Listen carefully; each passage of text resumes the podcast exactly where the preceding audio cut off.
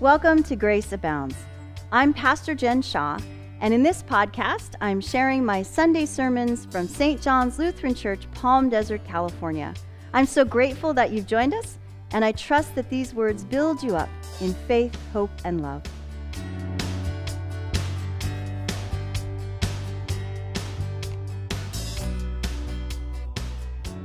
In 1878, a successful American Methodist minister named Samuel Brengle traveled to England to join William Booth's Salvation Army. Booth was reluctant at first, saying to Brengle, You've been your own boss for too long. And so, in order to instill humility in Brengle, Booth assigned him to polish the boots of his fellow trainees. Discouraged, Brengle wondered if he'd traveled all the way across the Atlantic simply to clean footwear. But then he remembered that Jesus washed the feet of the disciples. And he said to the Lord, You wash their feet, I will polish their shoes. Later, Brengle returned to the United States, and he was instrumental in the growth of the Salvation Army in the U.S. Just shortly before his death, Commissioner Brengle sent a memo to all of his top leaders. It contained a single word others. Brengle demonstrated wisdom from above. Wisdom taught by Jesus to his disciples in our gospel reading for today. As the Gospel of Matthew recounts, this is the second of three times that Jesus explains to his disciples what it means that he is the Messiah, the Christ, the Savior, and how it is he will save the world. He will be betrayed and be killed, and on the third day he will rise again to life. He shares this with them as they are traveling through the region of Galilee, but they don't understand what he's saying. The clueless disciples is a recurrent theme in the Gospel of Mark. Jesus explains something to his disciples they don't understand, and then Jesus gives them further teaching on who he is and what he has come to do, and who they are, and what they are to do as his disciples. The first time Jesus speaks with his disciples of his death and resurrection, Peter rebukes him and then Jesus rebukes Peter for setting his mind not on divine things, but on human things. Perhaps that's why the disciples don't ask Jesus here, because they remember Jesus' rebuke of Peter. After Jesus rebukes Peter, he calls on his disciples to deny yourself, take up your cross, and follow me follow Jesus in the way of sacrificial, triumphant, life giving love. Give of ourselves for the good of others, as Christ gave himself for us. And so, instead of asking Jesus what he means, the disciples turn their conversation on each other, arguing about who is the greatest, presumably still assuming that Jesus is a temporal, national, earthbound king and jockeying for position in his court, debating about who among them deserves the highest places of honor, who should stand at the top of their social ladder. This reminds me a, a bit of myself in the third grade, trying to find a lunch table as close as I could to the cool kids, and it's roughly about as mature. And it seems that the disciples are aware of this because when they arrive at the house in Capernaum, likely the home of Jesus' disciple Peter and his brother Andrew, the home of their extended family, the home in which Jesus healed Peter's mother in law, indicating that Peter was married and likely had children. When Jesus asks them what they were arguing about on the way, they are silent. I suspect in embarrassment. Of course, Jesus knows what they were arguing about. Sometimes I picture Jesus with his disciples in the most loving way, sighing in frustration and thinking, guys. And so Jesus teaches them, teaches us what it means to follow him, to live in his wisdom from above, to be truly great. Jesus takes a seat and gathers the disciples around him in this family home and says, Whoever wants to be first must be last of all and the servant of all. Pause to consider this paradox of life in the kingdom of God. If you want to be first, be last. If you want to be great, be humble. If you want to be exemplary, be helpful. Serve others. Give of your time, talents, and treasures for the glory of God and the good of your neighbors. In the words of Martin Luther King Jr., if you want to be important, wonderful. If you want to be recognized, wonderful. If you want to be great, wonderful. But recognize that the one who is greatest among you shall be your servant. That's a new definition of greatness. By giving that definition of greatness, it means that anybody can be great because everybody can serve.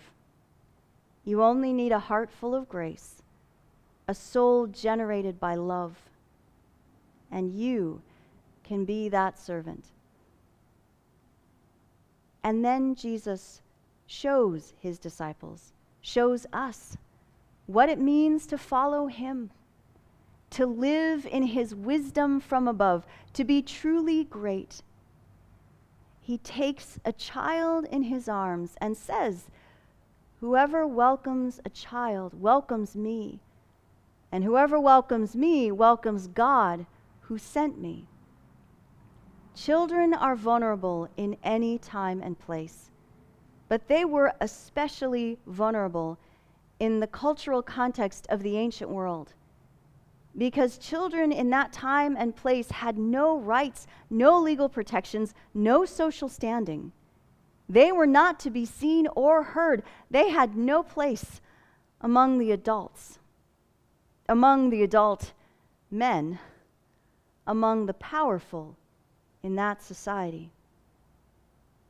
But they have a place with Jesus. They have standing. They have honor. They have greatness. Jesus welcomed children and women. Jesus welcomed poor widows and despised tax collectors. Jesus welcomed people with broken bodies and broken hearts. Jesus welcomed two sets of fishermen brothers, Peter and Andrew and James and John, who got a lot wrong, but also, by his grace, got a lot right. Jesus Christ, after all, came to us as a child, conceived by the power of the Holy Spirit and born to Mary, a baby laid in a manger in a stable. The Son of God, fully human and fully divine, who emptied himself to join with us in our humanity, who humbled himself and died on the cross, who rose again to life on the third day, taking us with him into life eternal and abundant, who ascended into heaven, transcending the limitations of time and space, who is with us always.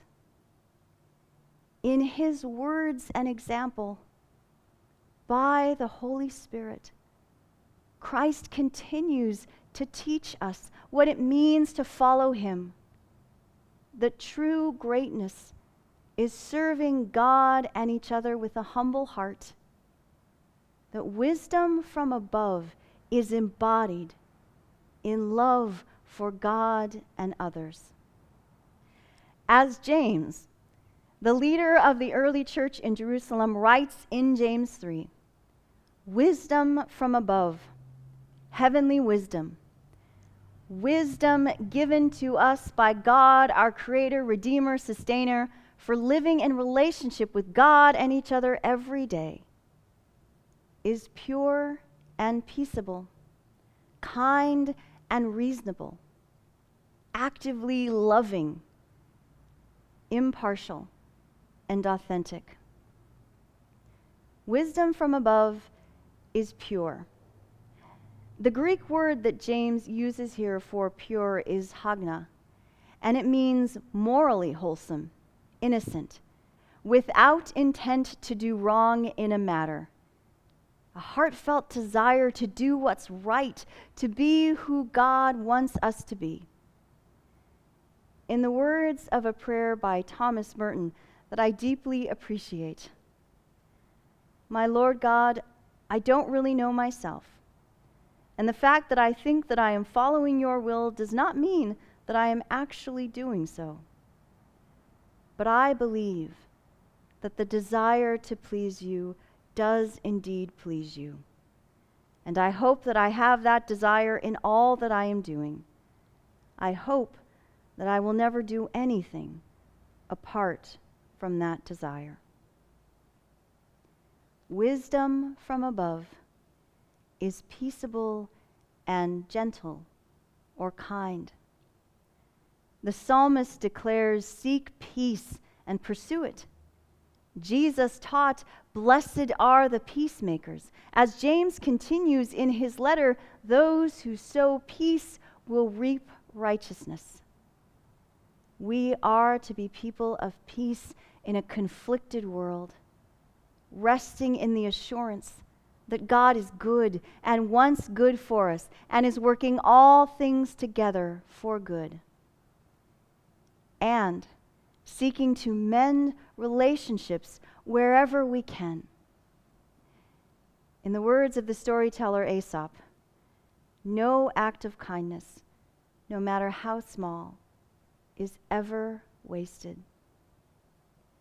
Wisdom from above is willing to yield, open to a new perspective, reasonable. The very first sermon that Jesus preaches in the Gospel of Mark is The time is fulfilled and the kingdom of God has come near. Repent and believe in the good news. The word repent, metanoia, means to change your mind, change your heart, think differently, act differently. Be open to the ongoing transformative work of the Holy Spirit in your life. If you are absolutely certain that you are absolutely right about absolutely everything, you might need wisdom from above. Wisdom from above is full of mercy and good fruits. Lovingly active, sharing God's grace in our words and in our deeds. We are saved by grace through faith in Christ, and faith expresses itself in love. As James writes earlier in his letter, be doers of the word and not hearers only Religion that is pure before God is to care for widows and orphans, for vulnerable women and children in their distress. Provide for the immediate physical needs of those who lack resources. As Martin Luther wrote, God does not need our good works nor our wealth, but our neighbor does. Wisdom from above is without a trace of partiality or hypocrisy. It is impartial and authentic. It is equitable and sincere. As James writes earlier in his letter, as the community of Christ, we are not to favor the rich over the poor We are not to have selfish ambition in our hearts, boasting about who is the greatest. We are not to use our words to cut each other down. Rather, we are to be quick to listen, slow to speak, and slow to anger. We are to show by our good life that we are wise. We are to welcome and care for children and the vulnerable among us. Salvation Army Commissioner Samuel Brengle, who once polished the shoes of his fellow trainees, was asked once about his secret of holiness. Brengle replied, Keep in the will of God, obey Him, seek Him daily, waiting at His gates. Read the Bible regularly. Never neglect secret prayer. Keep testifying to the grace bestowed upon you. Help others. As Jesus teaches us and James reminds us, wisdom from below is stubborn and selfish and false. Wisdom from above is peaceable and kind and authentic. Human wisdom is arguing about who's the greatest. Divine wisdom is welcoming the least of these. It's human to look out for ourselves, it's godly to look out for others. May we be servants to all. May we draw near to God and follow Christ and be open to the ongoing transformative work of the Holy Spirit in our lives. May we live in the wisdom from above. Amen.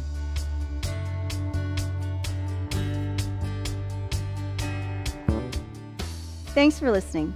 We're doing this every week, so make sure to subscribe. If you'd like more information about St. John's mission to know Christ and make Christ known, visit our website, stjohnslutheran.church. May God bless you on this day and in all the days ahead.